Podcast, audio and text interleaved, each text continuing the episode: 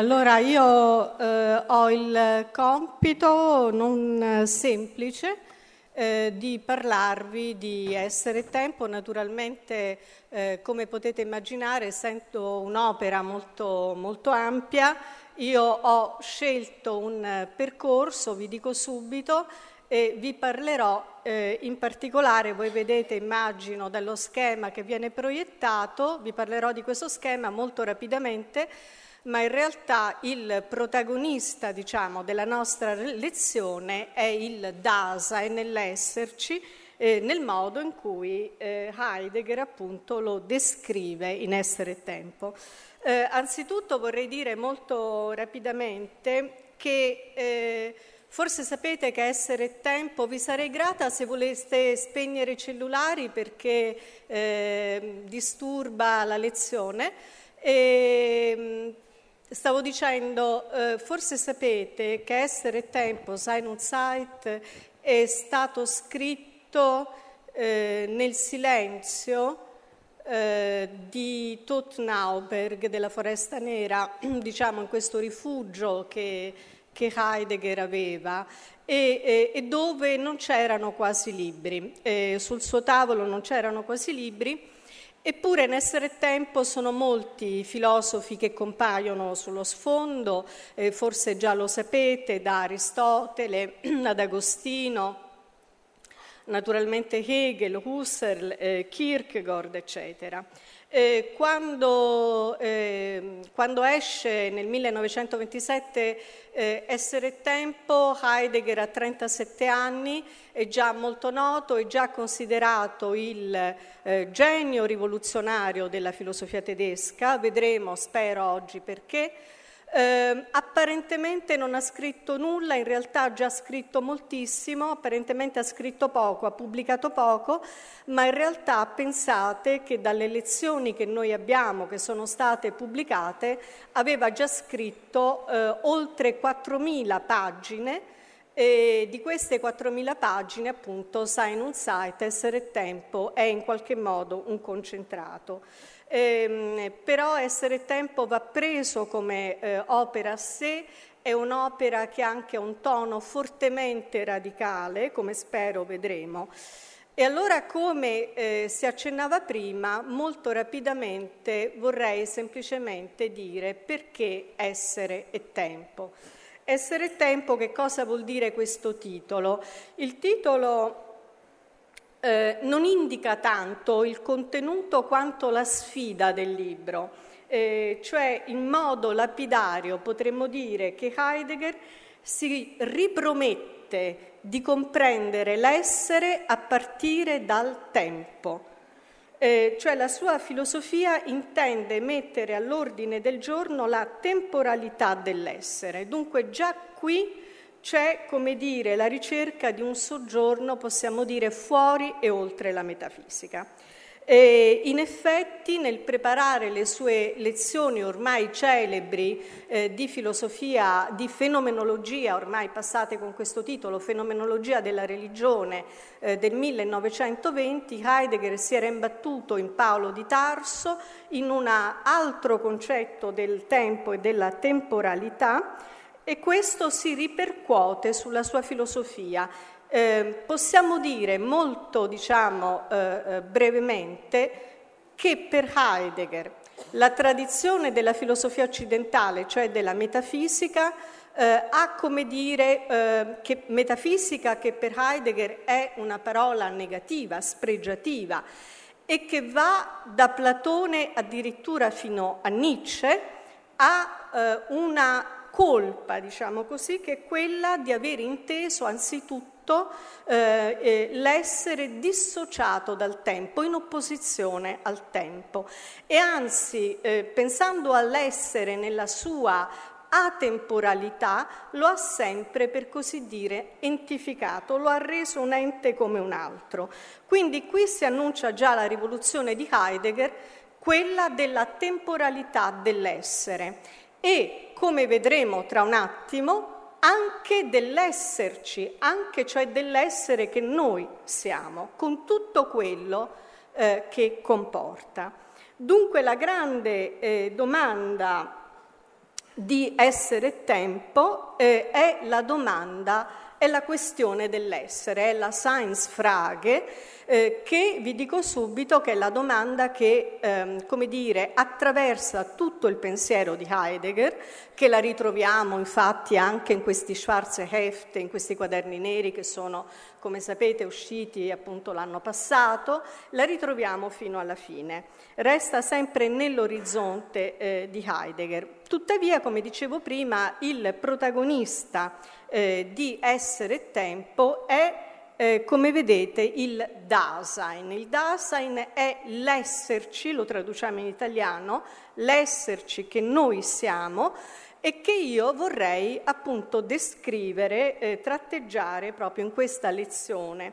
Ora, eh, rispetto ehm, all'essere, dice Heidegger, noi ci troviamo in una condizione eh, molto strana. Perché? Perché quello che è più prossimo è per noi il più oscuro. Noi ci muoviamo già sempre in una comprensione eh, dell'essere. Ora eh, riprendiamo eh, i, eh, gli esempi eh, che Heidegger fa. Ehm, Heidegger dice, vediamo se riesco a prenderli. Mm, no.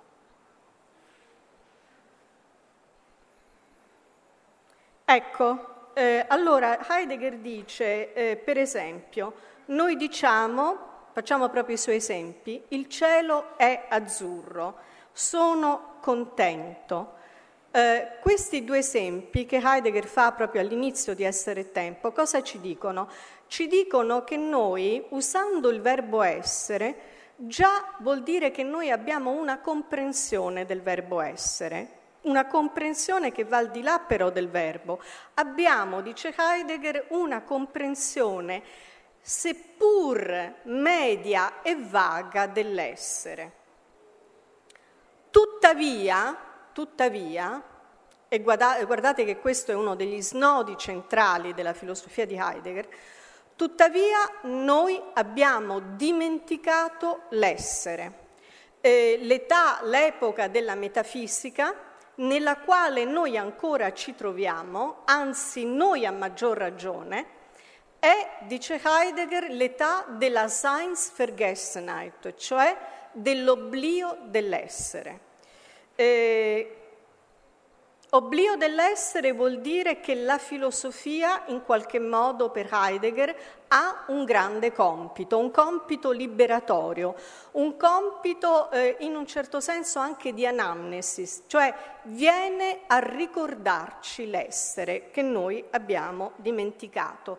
Eh, questa liberazione che la filosofia ci porta ha dei risvolti che sono ontologici, esistenziali ma anche politici, perché vedremo tra poco che le risposte che Heidegger dà in Essere Tempo già nel 1927 sono non solo risposte esistenziali, ma risposte politiche.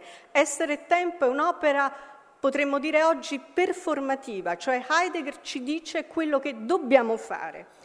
Ora, eh, sin dalle prime battute, Heidegger sebbene in essere tempo non parli esplicitamente della differenza ontologica, in realtà fa riferimento a questo. Che cos'è la differenza ontologica? Forse ne avete sentito parlare, è una parola difficile, ma è molto più semplice di quanto invece non appaia. È la differenza tra l'essere e l'ente. Anche nei passi che qui abbiamo, eh, Heidegger dice eh, che eh, l'essere dell'ente, dice, non è esso stesso un ente, l'essere è sempre l'essere di un ente. Cioè che cosa vuol dire? Vuol dire che per Heidegger noi viviamo dispersi, viviamo immersi tra gli enti. Gli enti che cosa sono? Gli enti sono le cose eh, con cui abbiamo a che fare ogni giorno, siamo noi stessi, Viviamo in una sorta, potremmo dire, di sonno ontico, va bene? Sonno ontico vuol dire che siamo appunto immersi in questi enti e non ci svegliamo, non ci destiamo, non ci destiamo a che cosa? Non ci destiamo all'essere, vale a dire che ci appaghiamo, che ci accontentiamo di vivere tra gli enti e questi enti per noi hanno perso il rinvio all'essere a cui pur sempre però rinviano e da cui provengono. E quindi diciamo che per noi è scontato che l'essere sia la semplice presenza degli enti con cui appunto abbiamo continuamente a che fare. Come dicevo prima, la filosofia viene a ricordarci anzitutto questo, quindi naturalmente ha un ruolo eh, liberatorio. Ora per Heidegger, eh, vi ricordo che già nell'epoca di Heidegger le scienze naturalmente si erano imposte, vero? Quindi nelle prime pagine di, Heidegger, di Essere e Tempo cosa fa Heidegger? Dice eh, la filosofia non può essere messa sul piano delle scienze. La filosofia è a tutto un altro livello, perché le scienze nei loro ambiti si occupano degli enti, ciascuna degli enti appunto cui è, eh, su cui è specializzata. La filosofia invece si occupa dell'essere. La filosofia viene a ricordarci l'essere, la filosofia viene a destarci, a risvegliarci eh, dal sonno ontico in cui ci troviamo, dal nostro essere immersi negli enti ed essere appagati eh, appunto negli enti. Eh, perché Heidegger parla eh, del eh, Dasein. Io vorrei ritornare eh, proprio all'inizio, ecco, a questo schema.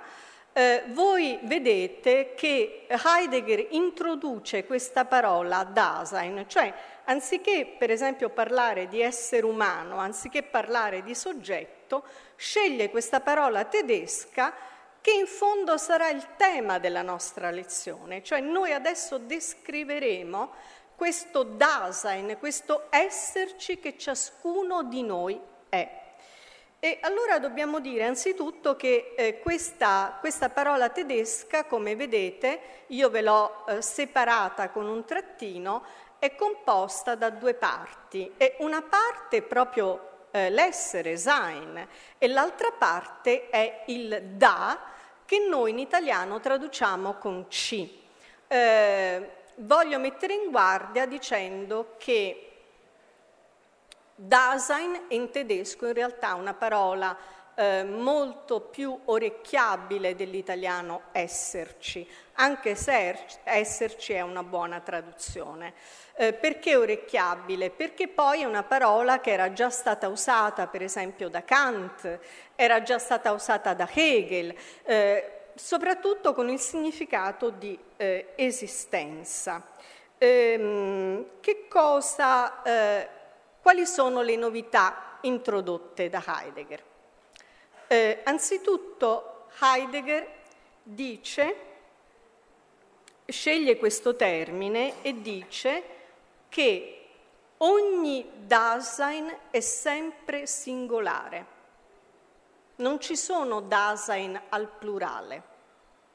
Ciascuno di noi è singolo, ciascuno di noi è singolare. Ciascuno di noi ha il compito, come dire, di divenire quello che è, potremmo dire niccianamente. Ehm, quindi eh, ogni esserci, possiamo dire così, ha da essere il suo essere. Eh, il problema è lo dico subito, perché Heidegger sceglie, è un punto molto dibattuto, perché Heidegger sceglie in essere tempo eh, di, eh, come dire, sceglie come punto di partenza quasi della sua filosofia il Dasein, l'esserci, cioè ciascuno di noi. È una rivoluzione già questa, non parte da un soggetto astratto, vedremo in che senso. Sceglie come punto di partenza il Dasein, l'esserci, perché ciascuno di noi ha già sempre una comprensione dell'essere, come dicevamo prima. Ha una comprensione vaga, una comprensione media. E, e perché, questo punto è anche importantissimo, perché dice Heidegger, tra tutti gli enti, lui dice tra tutti gli enti intramondani, il Dasein è l'unico ente in grado di porsi la domanda sull'essere, di interrogarsi sull'essere. Più avanti dirà che l'esserci in qualche modo è la radura dell'essere, cioè l'essere si disvela nell'esserci che noi siamo. Ora, eh, importantissimo, primo punto, eh, per, eh, eh, come vedete appunto, eh, come c'è anche nello schema, Heidegger delinea una famosissima analitica esistenziale del Dasein, che è quella che noi appunto percorreremo oggi. E allora qual è il primo punto importante? Il primo punto importante è che Heidegger dice eh, l'esserci che ciascuno di noi è non va mai assunto staticamente, cioè ciascuno di noi non può mai essere assunto staticamente. Perché? Perché ciascun Dasein è sempre un poter essere. Questo punto è importantissimo, è sempre un poter essere. Eh, in altri termini, Dice Heidegger, la, l'essenza, se di essenza si può parlare dell'esserci, è la sua esistenza. Ma che cosa vuol dire esistere per Heidegger? Io ve l'ho segnato proprio nel senso di existere. Eh, vuol dire Esistere per Heidegger vuol dire ogni volta emergere, eh, venir fuori. L'esserci esiste nel senso che comprendendosi e comprendere come respirare, immaginate proprio come si respira, emerge ogni volta, si oltrepassa in una dinamicità che è quella appunto del suo poter essere. Ciascuno di noi è un poter essere, non può essere eh, assunto staticamente. Quindi il modo dell'esserci, dice Heidegger, non è mai la realtà, ma è sempre la possibilità. Eh, perché? Perché per Heidegger ciascuno di noi è sempre continuamente a un bivio. Ciascuno di noi è sempre davanti a un bivio delle possibilità che quotidianamente deve scegliere. È messo di fronte ogni volta alle possibilità che sceglie. E quindi, eh, appunto, sarebbe assurdo non pensare il, l'esserci come poter essere. Ora, ehm, Cosa compie a questo punto Heidegger? In fondo qualcuno di voi potrebbe dire, beh, ma fino a qui in fondo era arrivato anche Kierkegaard. È vero, ma qui a questo punto comincia la rivoluzione di Heidegger. Cosa fa? Dice, descriviamo l'esserci che ciascuno di noi è però lo prendiamo dove? Lo descriviamo nella sua quotidianità, lo descriviamo nella sua vita quotidiana. Non ci interessa più come filosofi, non ci interessa il soggetto astratto, non ce ne importa niente del soggetto che andrebbe a conoscere il mondo, eccetera, eccetera. Ci interessa l'esserci, ci interessa il Dasein nella sua vita quotidiana come si comporta, cosa fa, cosa sceglie, come sceglie. E quindi descriviamo l'esserci nella sua quotidianità e aggiunge, aggiunge in essere tempo, dice questo punto, questo campo, lui dice questo ambito, questo Bereich, questo ambito fenomenico è sempre stato trascurato dalla filosofia. E qui in un certo senso c'è anche un rimprovero al suo maestro, tra virgolette, Husserl, cioè c'è anche un rimprovero alla fenomenologia. Quindi qui eh, Heidegger comincia ad essere anche performativo, noi potremmo dire anche con un termine antico della filosofia greca, protrettico, cioè esortativo, ci dice cosa il Dasein deve fare, cosa dovrebbe fare.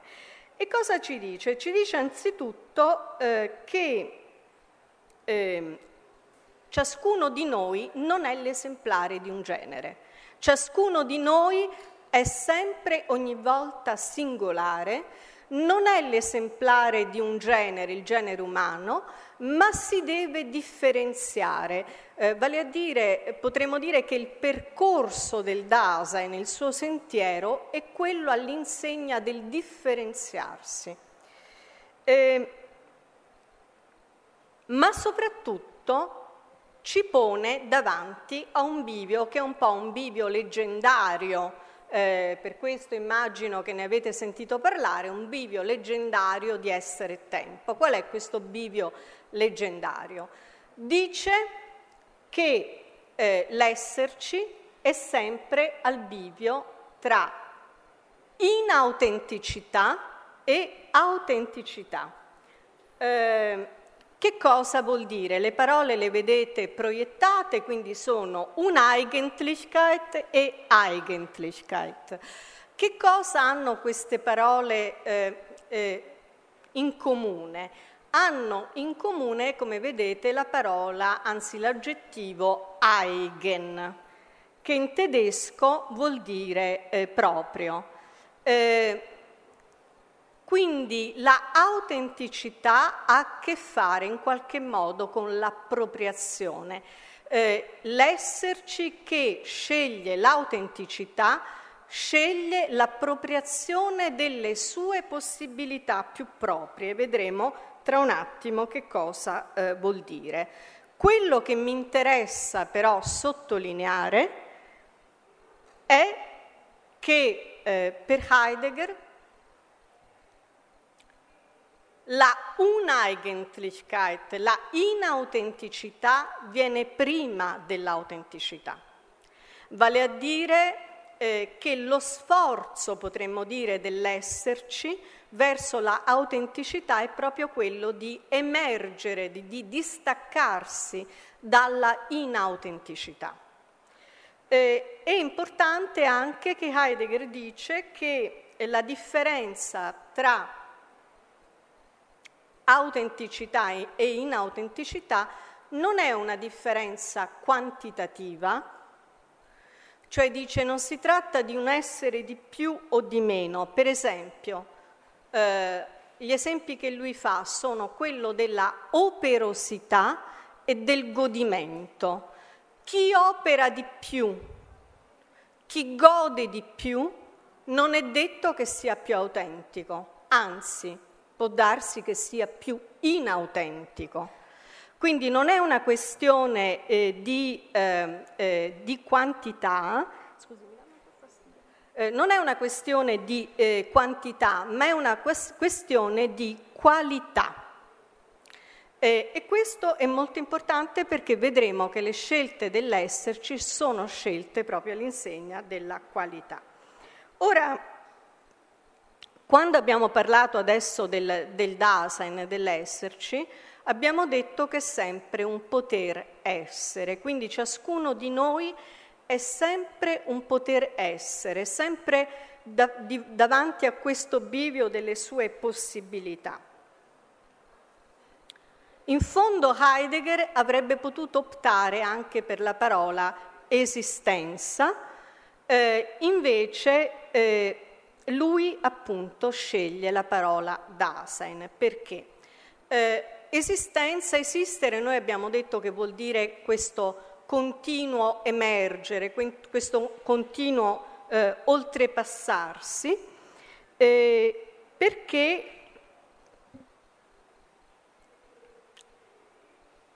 è proprio questa dinamicità, dynamis proprio nel senso di possibilità. Perché Heidegger sceglie Dasein? Scusi, mi danno eh, eh, scusi, mi dà molto fastidio sentir parlare qui, mi dispiace.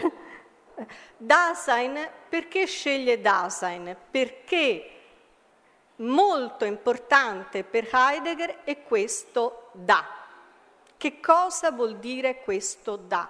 Guardate, questo da, questo ci, è la grande novità del, eh, del modo in cui Heidegger intende l'esserci.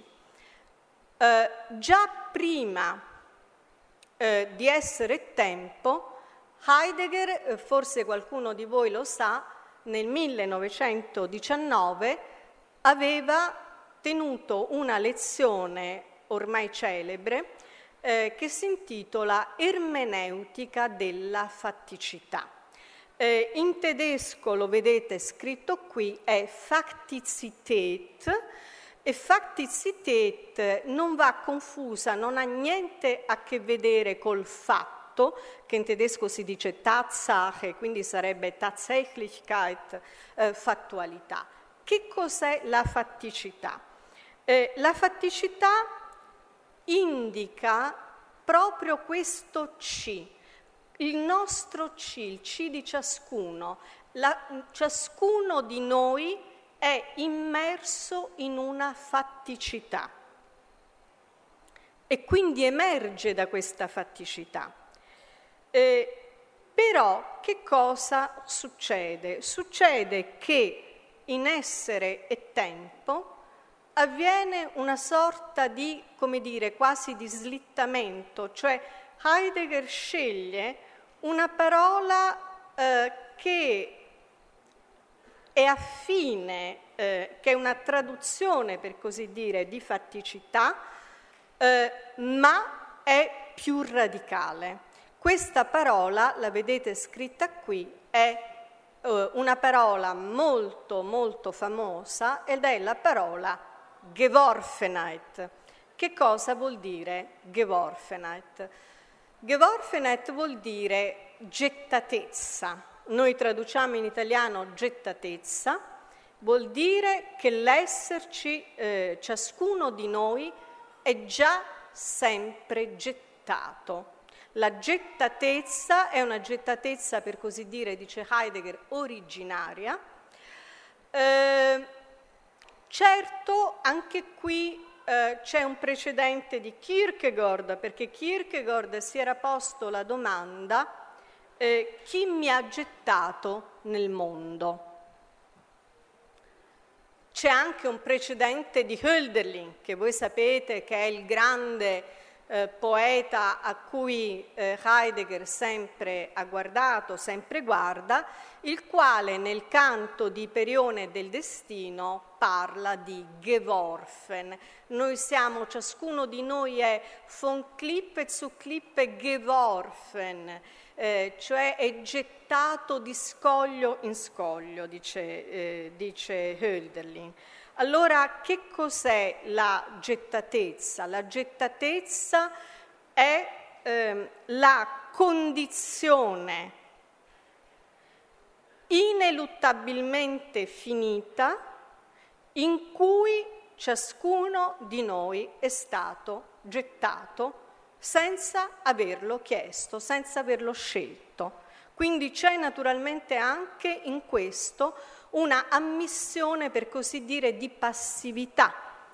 Eh, è interessante naturalmente sottolineare che l'essere gettato ha per Heidegger un colorito tragico, cioè non è l'essere creato eh, per esempio come può essere nella, diciamo, nella tradizione ebraica, nella tradizione cristiana, eh, perché nella gettatezza di Heidegger non c'è un senso né di provenienza, da dove, né verso dove. C'è la tragicità della caduta. Eh, noi potremmo dire che c'è un elemento quasi gnostico no? della gnosi, quindi l'esserci, ciascuno di noi, è come dire in questa caduta, è gettato. Ora eh, dice, eh, dice Heidegger, non solo ciascuno di noi è gettato, ma ciascuno eh, di noi avverte la gettatezza. Cioè in questo momento, mentre io parlo della gettatezza e dico ciascuno di noi è gettato, eh, mi rendo conto che è facile capire, no? cioè per, per, ciascuno è facile comprendere questo. E dice Heidegger, eh, a questo proposito, introduce, perché sapete che Heidegger un po' forza la lingua tedesca, introduce un sostantivo che voi vedete eh, scritto qui, che è un sostantivo un po' strano in tedesco, cioè Befindlichkeit, che è molto difficile da tradurre in italiano, di fatto non si può tradurre. Che cosa vuol dire? Eh, dice Heidegger, noi eh, in, in, tedesco sich befinden vuol dire eh, trovarsi. Eh, io posso dire ich befinde mich äh, heute in Modena, mi trovo oggi a Modena, va bene? Befindlichkeit vuol dire che noi avvertiamo la nostra gettatezza, cioè che noi ehm, ci sentiamo, come dire, situati, va bene? E soprattutto vuol dire eh, che noi, eh, e questo eh, è anche molto molto eh, significativo, eh, che il nostro esserci, ehm, nel modo in cui si muove, diciamo, nel mondo, è sempre eh, eh, in qualche modo in una condizione di passività, cioè è sempre eh, non solo situato, ma eh, tra virgolette, eh, per esagerare un po', possiamo dire preda dell'affettività. Cosa vuol dire? Vuol dire che al contrario di quello che hanno ritenuto i filosofi per lungo tempo, l'affettività non è un accidente. Eh, cioè, dice Heidegger, tutto ci appare sempre in una determinata disposizione emotiva, cioè paura, gioia, eh, timore, preoccupazione, disinteresse, noia. Eh, questa affettività incide nel modo in cui noi ci rapportiamo alle cose. Quindi eh, l'esserci che comprende, comprende sempre anche da un suo sentirsi situato nel mondo quindi in qualche modo, e questo eh, è uno dei punti decisivi di essere tempo, eh, noi non abbiamo un soggetto eh, disinteressato, eh, ma abbiamo un esserci che in qualche modo avverte la sua gettatezza e che si muove nella vita quotidiana, nella medietà quotidiana, sempre diciamo sulla base di una sua affettività. Ora, eh, questo punto eh, voglio accennarlo anche se non mi posso fermare eh, a lungo, eh, è un punto, è uno dei punti, come dire, più controversi, badate bene, anche oggi nelle ultime discussioni, diciamo anche nelle discussioni più recenti eh, sulla questione del nazismo, sui quaderni neri, eccetera, eccetera. Cioè, cosa fa Heidegger in essere tempo? Heidegger distrugge, demolisce il soggetto dice il soggetto è una chimera della metafisica. Eh, il soggetto, naturalmente, intendendo il soggetto astratto di tutta la tradizione filosofica, almeno fino a Descartes, ma anche in fondo fino a Kant, Eh, che cos'è il soggetto? Il soggetto è inteso almeno in due modi, entrambi sono chimere, sono sbagliati. Quali sono questi due modi?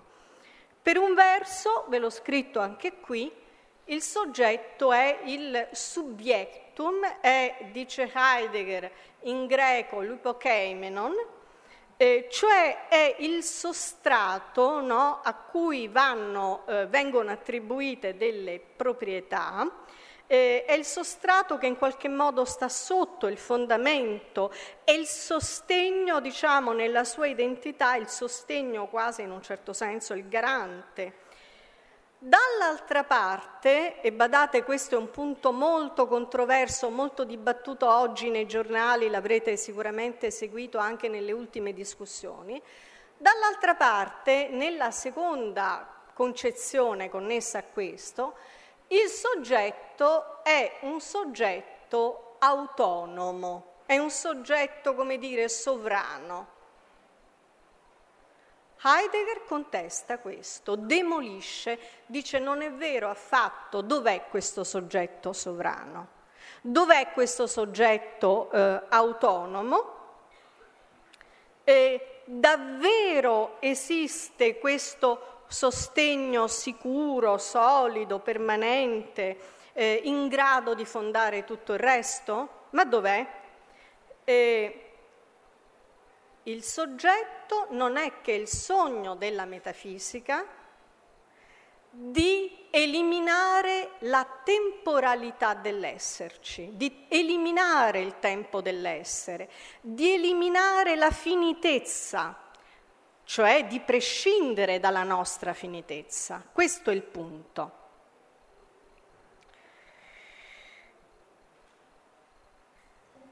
Ma dov'è questo soggetto autonomo, arrogante, che si presume sovrano, se l'esserci non dispone neppure del suo C, se è già sempre gettato, se già sempre in una, in una situazione eh, precisa?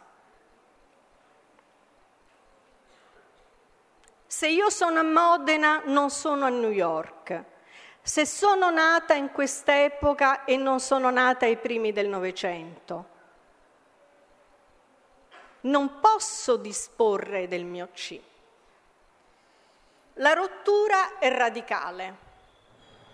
La rottura è radicale, io non so se ci sarà tempo di parlarne anche nella discussione, ma la rottura rispetto alla filosofia tradizionale è radicale. È radicale perché eh, Heidegger dice eh, l'esserci nella sua temporalità si muove nel mondo e si muove, diciamo, nella sua affettività, nella sua, nella sua paura, sua, nel suo timore, eccetera, eccetera, sempre comprendendo se stesso e comprendendo il mondo. Dunque c'è una priorità dell'ermeneutica perché viene prima il comprendere e poi il conoscere. Il conoscere è derivato rispetto al comprendere, è una modalità secondaria, ulteriore, eh, che si dà nel momento in cui appunto l'esserci, come dire, cerca di, eh, eh, di avere uno sguardo disinteressato e di conoscere. Eh, tant'è vero che dice Heidegger, eh, ed è un esempio, ecco ve l'ho segnato qui, ve l'ho messo anche nei passi, lo potete poi leggere, eh, ve lo farò leggere più avanti, dice Heidegger, anche questa è, come dire, un'astrazione della metafisica, cioè pensare che il mio rapporto con, con, gli enti intramondani, il mio rapporto con le cose sia un rapporto conoscitivo, cioè io mi rapporto alle cose conoscendole, ma non è così. Io prendo il microfono e parlo al microfono, in questo momento non mi metto a conoscere il microfono. E allora c'è un esempio celebre che Heidegger fa ed è quello della maniglia. Eh, da qui la sua eh, la parola Zuhandenheit, che è una parola un po' complicata in tedesco, eh, dove c'è la hand, la mano.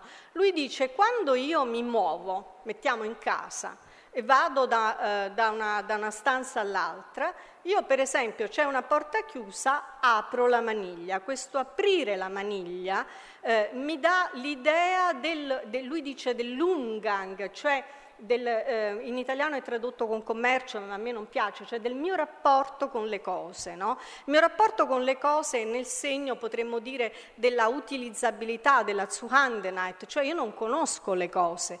Io mi muovo in un mondo eh, che eh, in qualche modo di cui ho già sempre una precomprensione, eh, e appunto mi muovo non nel, sen- non nel segno della della, eh, della conoscenza, anche perché, è molto importante anche questo, eh, gli enti non si danno a me mai eh, nella loro nudità, cioè eh, anche questa è un'astrazione, noi proprio perché siamo gettati, siamo gettati in una determinata epoca, in una de- de- determinata situazione, abbiamo già sempre una comprensione, quindi gli enti ci appaiono sempre in qualche modo, sono già sempre precompresi.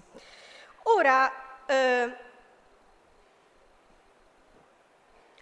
l'esserci è sempre, dice Heidegger, un in essere, cioè è sempre un essere nel mondo, è sempre, eh, eh, dice Heidegger, in der Welt sein. Vedete cosa vuol dire in?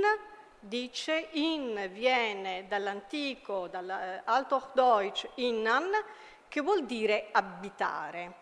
Noi abitiamo nel mondo, noi siamo, ciascuno di noi in quanto esserci è nel mondo.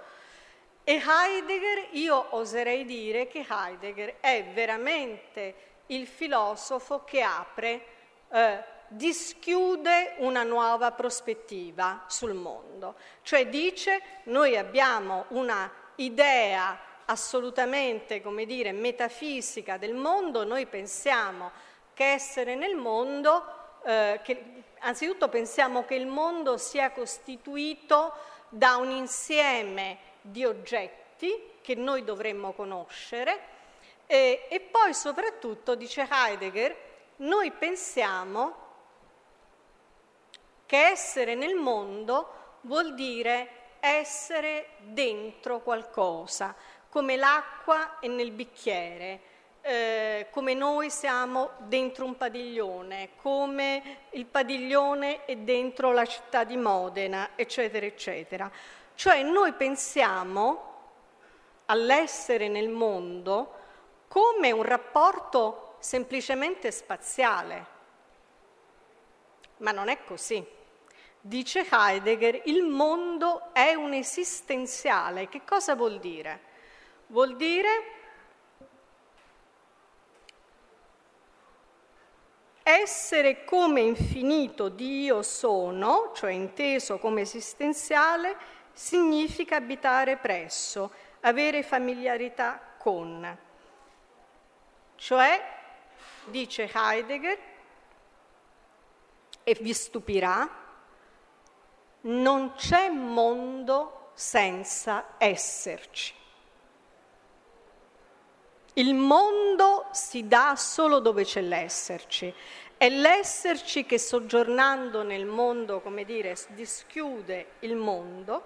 Il mondo dunque è un evento fenomenico, quindi essere significa eh, naturalmente esistere, avere familiarità con quel mondo che l'esserci trae alla luce soggiornandovi. Eh, infatti noi diciamo, per esempio, addio al mondo, proprio perché il mondo è un esistenziale. Ora, eh, per Heidegger, ciascuno di noi è gettato nel mondo, è nella gettatezza, però ciascuno di noi, potremmo dire, ha un compito, quello di essere un progetto. Ciascuno di noi è un progetto gettato.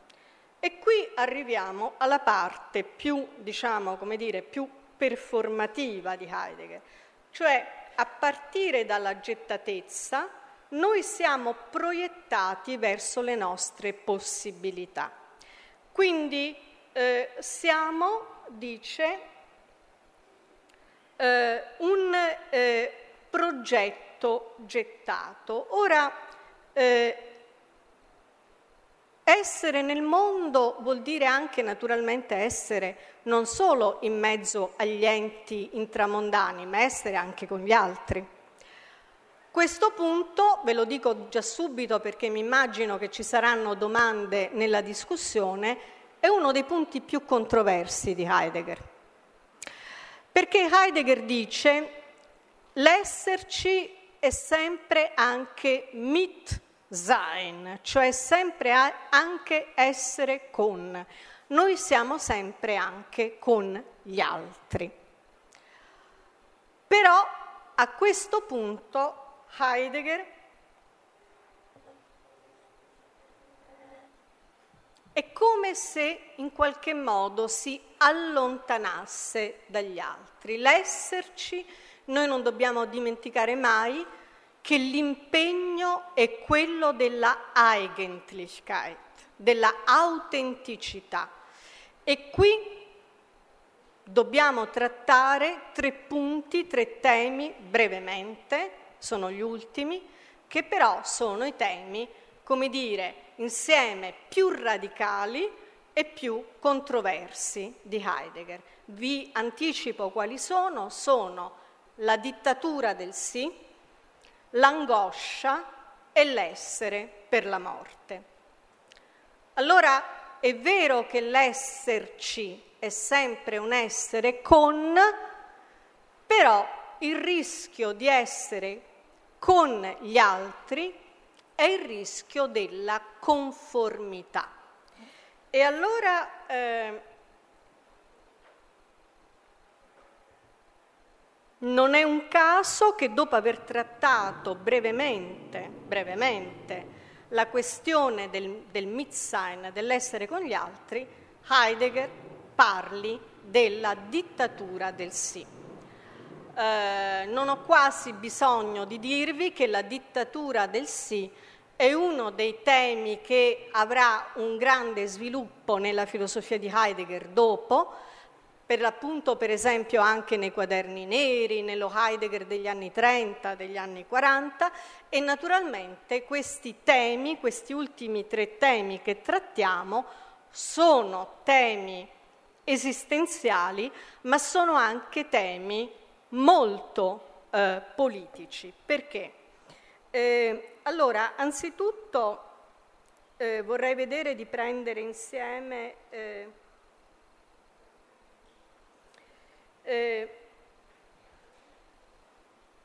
che cosa vuol dire dittatura del sì? Anzitutto noi traduciamo in italiano eh, il tedesco Mann con sì, che è questo neutro impersonale. Quindi sì che cosa vuol dire? Quando noi diciamo per esempio si dice, si dice si pensa e in tedesco è lo stesso, man denkt, man sagt, eccetera, eccetera. Eh, vi ricordate che ho detto che per Heidegger l'esserci nella vita di ogni giorno, quindi nella nostra vita di ogni giorno, si trova sempre nella inautenticità. È come se noi ci muovessimo sempre nella inautenticità. Cioè che cosa vuol dire? Vuol dire che siamo sempre dispersi, anzi addirittura riprendendo la metafora della caduta, Heidegger dice addirittura che noi siamo deietti, l'esserci è deietto, l'esserci, come dire, è disperso, è in fuga, rischia di perdersi, rischia di mancarsi. E questo smarrimento, questa alienazione è quella appunto che lui identifica con il man. Ora, al posto dell'io si fa valere il sì. Naturalmente qui qualcuno potrebbe dire ma di alienazione aveva parlato già Marx. Certo, infatti quando Heidegger parla qui di Entfremdung pensa naturalmente a Marx, però non c'è solo Marx qui, c'è molto di più da un certo punto di vista esistenziale e infatti c'è una nuova sinistra, che è la sinistra del 68, degli anni 70, che attinge da questa parte di essere tempo e faccio solo il nome di Marcuse, dell'uomo a una dimensione, Dunque le rivolte, le prime rivolte del 67, del 68 in America, eh, in Europa, le rivolte degli anni 70, diciamo, devono molto a questa parte di essere e tempo. Allora cosa dice Heidegger? Dice eh, che eh, noi siamo sempre, come dire, immersi in quella eh, chiacchiera, la chiacchiera, l'opinione, la chiacchiera che di tutti, l'opinione che è di tutti e eh, dove nel sì ognuno è altro. Ecco, voi lo possiamo leggere insieme, almeno questo passo, eh, dice Heidegger, in questo stato di irrilevanza e di indistinzione, il sì, man, esercita la sua tipica dittatura. Ce la passiamo e ci divertiamo come ci si diverte, leggiamo, vediamo e giudichiamo di letteratura e di arte come si vede e eh, si giudica, ci teniamo lontani dalla gran massa come ci si tiene lontani, troviamo scandaloso ciò che si trova scandaloso. Il sì, che non è un esserci eh, determinato ma tutti, non però come somma, decreta il modo di essere della quotidianità. Quindi eh, la dittatura è eh, la dittatura in fondo anche di una certa democrazia, è la dittatura della pubblicità, dirà in seguito Heidegger, è la dittatura eh, tale per cui addirittura quando pensiamo di essere contro, in realtà nel nostro essere contro anche lì in fondo stiamo seguendo eh, la pubblicità del sì, il sì. Cioè una dittatura tale che ci fa intendere di vivere una vita ben vissuta. E, e per Heidegger è soprattutto un certo tipo di democrazia eh, eh, la, in questo senso davvero eh, appunto un, eh, un problema. Ora eh, arrivo agli ultimi due punti, vedo che sono in tempo. Eh, quali sono gli ultimi due punti? Beh, gli ultimi due punti sono quali sono le risposte di Heidegger. Le risposte di Heidegger sono molto eh, precise e sono l'angoscia eh, e l'essere per la morte.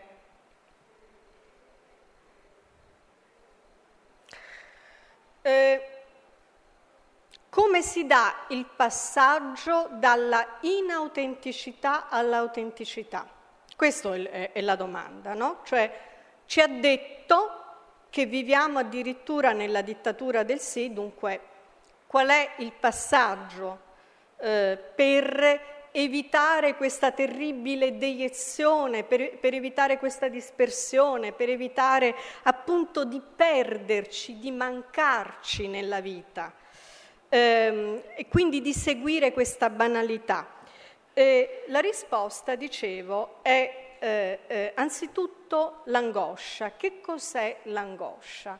Ehm, la parola tedesca eh, noi italiano, per noi in italiano è più facile perché in, in tedesco la parola è Angst e Angst in tedesco vuol dire sia paura che angoscia. Noi abbiamo una distinzione che ci aiuta. Allora dice, eh, dice, Heidegger qual è la differenza, la distinzione tra angoscia eh, e paura. La paura è sempre paura di qualcosa di determinato. Quando noi abbiamo paura, abbiamo paura di qualcosa di determinato, no? Anche se sul momento non sappiamo dire cosa, ma poi magari dopo lo sappiamo dire. Eh, al contrario, la angst in senso di angoscia è, dice Heidegger, è la paura del nulla. la paura del nulla, questo è bellissimo, l'angoscia è la paura del nulla. Che cosa vuol dire? Vuol dire che nell'angoscia noi non incontriamo un ente presso il quale sia possibile fermarsi, cioè che noi possiamo individuare come minaccia. Eh, ma nell'angoscia, lui dice con un'espressione secondo me bellissima, l'angoscia è l'impertinenza del nulla. Eh, ed è, non è difficile da capire. Perché? Perché, come dicevo prima, proprio perché noi non siamo, ciascuno di noi non è un soggetto astratto, non è un fondamento inconcusso come ci vogliono far credere, ma è un fondamento concluso, finito, temporale. Eh, proprio per questo motivo noi avvertiamo l'angoscia, cioè eh, noi sappiamo bene che chi è ora a Modena, come dicevo prima, non è a New York eh, sappiamo bene che chi è insegnante non è avvocato, è vero? E, e via di seguito. Cioè che cosa sappiamo? Sappiamo che al bivio, davanti a cui continuamente siamo nel nostro poter essere, noi scegliamo alcune possibilità, ma molte altre le dobbiamo tralasciare, è vero? Quindi, dice Heidegger, noi siamo sempre un non ancora. Cioè, noi siamo in un certo senso circondati dalla negatività e, anche la negatività di tutte quelle possibilità non realizzate e che noi sappiamo bene che non si sono realizzate, che non realizziamo. E quindi eh, questa negatività, lui dice, è il fondo abissale del nulla. È come se ai nostri piedi non, non c'è nessuno, noi non siamo sostegno di niente, ma anzi sotto i nostri piedi si spalanca questo fondo di nulla, da cui noi continuamente emergiamo, facciamo questa fatica di esistere, ma questo fondo di nulla ci minaccia. E allora l'angoscia che cos'è? E beh, l'angoscia è quando noi avvertiamo questo nulla. Per Heidegger l'angoscia, ra- l'angoscia autentica, lui dice, è rara, è rara eh, è raro sopportare questo fondo di nulla, questa nostra negatività. Eh, quindi, al contrario di quello che ci fa credere la dittatura del sì, l'angoscia non è nulla di negativo, nel senso dispregiativo, ma l'angoscia è la possibilità del passaggio invece appunto alla autenticità. E infine, naturalmente, arriviamo brevemente all'ultimo punto, è chiaro che l'angoscia, eh, facendoci avvertire questo nostro fondo di nulla, ci mette davanti alla nostra finitezza.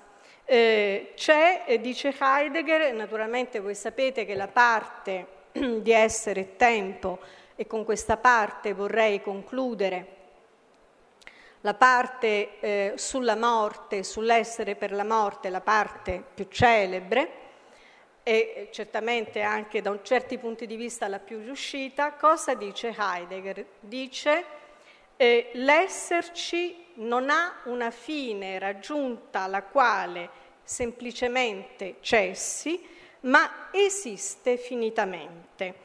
Eh, in altri termini, eh, la dittatura del sì ci spinge a fuggire dalla morte.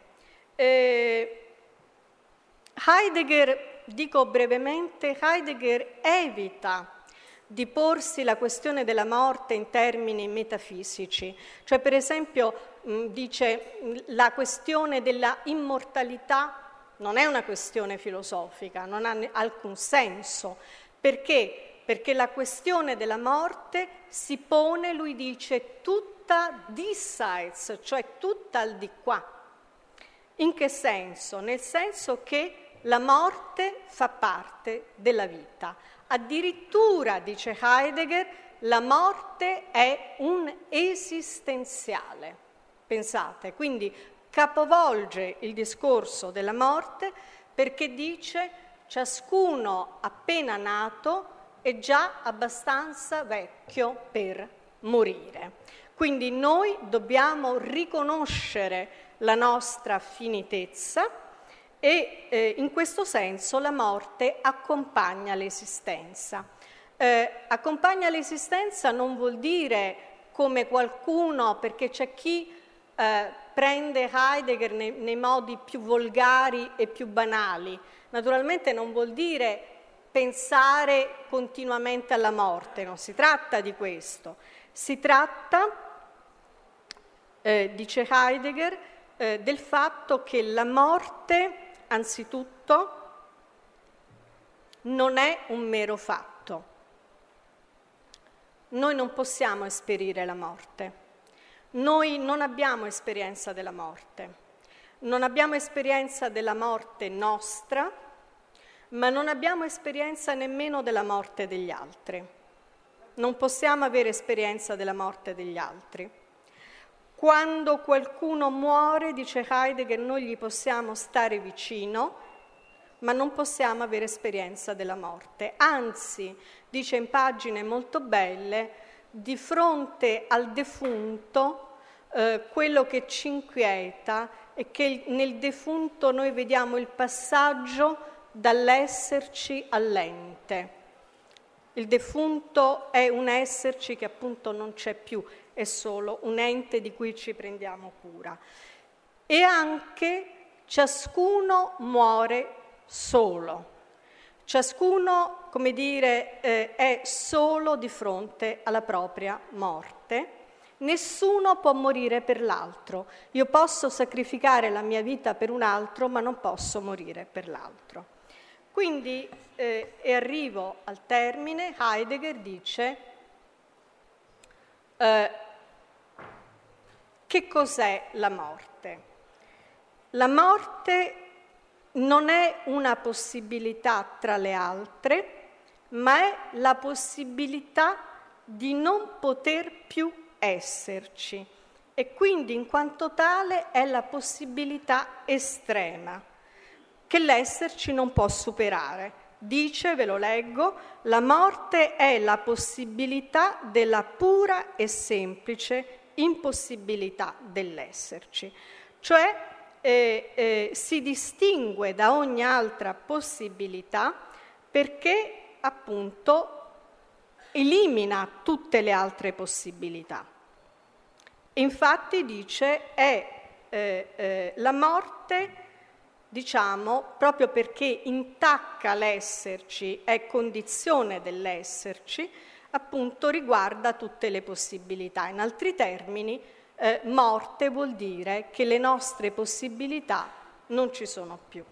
E qui si pone un bivio, quale? La dittatura del sì, l'inautenticità, ci spingono continuamente a tabuizzare la morte, ci spingono continuamente eh, a ehm, fuggire, la fuga dalla morte, la fuga dalla morte, dice Heidegger, è un po' come l'oblio dell'essere, è, eh, fa parte del nostro tempo. Ed ecco che la risposta della autenticità è quella che lui chiama, ed è una frase celebre, la decisione anticipatrice. Che cosa vuol dire? La decisione anticipatrice è l'essere per la morte. L'essere per la morte non vuol dire altro che vivere appunto pensando a questa possibilità estrema e quindi progettare la propria esistenza non nella fuga, ma nel raccoglimento, pensando a questa fine che non sarà il fine, perché la nostra esistenza, come dire, non finisce nel compimento, ma purtroppo nell'incompiutezza, e insomma E questa io credo che sia, come dicevo all'inizio, la grande lezione di Heidegger, accettare la nostra temporalità, eh, accettare la nostra finitezza, progettarci appunto in questa finitezza. Vi ringrazio.